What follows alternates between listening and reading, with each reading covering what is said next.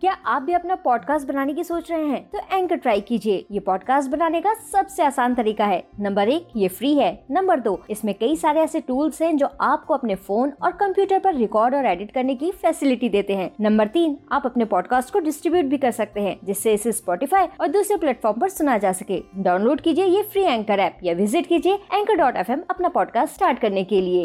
आप सुन रहे हैं स्टोरी विद अनवी जब बाज़ार में खोया मीका। एक बार की बात है, ढोलकपुर जंगल में रुस्तम शेर अपने बच्चों चीका और मीका को लेकर घूमने निकला। अब क्योंकि बहुत दिनों बाद चीका मीका घूमने जा रहे थे, इसलिए वो दोनों तो बहुत खुश थे और बहुत उछल उछल कर अपने पापा के साथ चले भी जा रहे थे।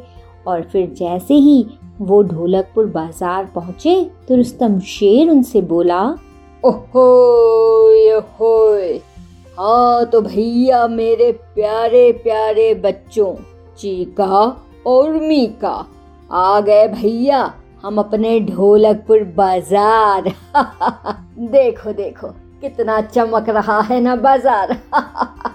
अच्छा अच्छा बच्चों, यहाँ हम पहले खूब खाएँगे। उसके बाद खेलेंगे। और फिर भैया, उसके बाद तुम लोगों के लिए खिलौने लिए जाएँगे। आज तो भैया खूब मस्ती होने वाली है। चलो चलो चलो। पहले हम लोग भैया बग्गा हिरन की दुकान चलते हैं। ठंडी ठंडी आइसक्रीम खाने। और फिर ऐसा कहने के बाद रुस्तम शेर चीका और मीका को बग्गा हिरन की दुकान ले जाता है। अब आइसक्रीम मिलते ही चीका, मीका उसे जल्दी जल्दी खाने लगते हैं।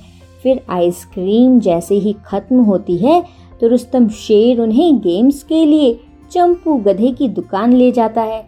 अब एक ही जगह खूब सारे गेम्स देखकर चीका, मीका खुद पर कंट्रोल ही नहीं रख पाते और तुरंत गेम्स खेलने लगते हैं।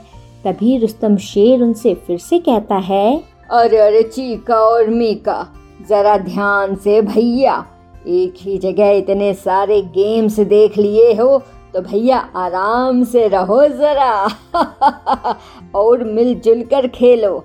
अच्छा अच्छा मैं जरा बल्लू भालू की दुकान तक जा रहा हूँ, तुम दोनों यहीं पर रहना, और जब तक भैया मैं आ ना जाऊँ, यहाँ से कहीं जाना नहीं। समझे चीकर मीका अब अपने पापा रुस्तम शेर की बात सुनकर चीका मीका गेम खेलते खेलते अपना सिर ज़ोर से हिला देते हैं। इसके बाद रुस्तम शेर बल्लू भालू की दुकान चला जाता है और उससे कुछ सामान लेने लगता है। इधर मीका जब खेलते खेलते बहुत थक जाता है तो अपने मन में कहता है, वाह वाह, आज तो गेम खेलकर मज़ा ही आ गया। पर अब मैं बोर हो गया हूँ। ऐसा करता हूँ, थोड़ा बाहर घूम कर आता हूँ। वैसे भी, अब तो मैं बड़ा जो हो गया हूँ। अब अकेले में कहीं भी जा सकता हूँ। ऐसा ही करता हूँ। और और और भैया भैया तो अभी गेम ही खेल रहा है। और पापा अभी तक आए भी नहीं है। मैं जल्दी जाकर वापस आ जाऊँगा। और फिर ऐसा सोच कर मीका अकेले ही बाज़ार की तरफ़ निकल जाता है। फिर वो जैसे ही थोड़ी दूर पहुँचता है तो वहाँ की भीड़ देखकर उसे बहुत डर लगने लगता है। और डर की वजह से उसे समझ ही नहीं आता कि जाना किधर है। और फिर मीका वहीं खड़े होकर खूब ज़ोर ज़ोर से रोने लगता है। तभी उसके पीछे एक हाथ आता है। अब हाथ देखते ही मीका और ज़्यादा डर जाता है और फिर और ज़ोर ज़ोर से रोने लगता है। तभी रुस्तम शेर उसके सामने जाता है और बोलता है, अरे अरे भैया मीका, मैंने मना किया था ना कि भैया अकेले कहीं भी नहीं निकलना। ये तो अच्छा हुआ कि हमने देख लिया। अरे अरे अरे, मीका, घबराओ नहीं घबराओ नहीं बेटा। अब तो मैं आ गया हूँ ना। अब रोना एकदम बंद कर दो। और इसीलिए कहते हैं भैया कि हमेशा बड़ों की बात माननी चाहिए। समझे मेरे प्यारे बच्चे? अच्छा चलो, अब हम तुम्हारे भाई चीका को लेते हैं। वो भी वहाँ अकेले परेशान हो रहा होगा। चलो चलो भैया, अरे अरे, रोना बंद कर दो मेरे प्यारे बच्चे। ठीक है? और फिर इसके बाद रुस्तम शेर चंपू गधे की दुकान जाता है और वहाँ से चीका को लेकर वापस अपने घर पहुँचता है।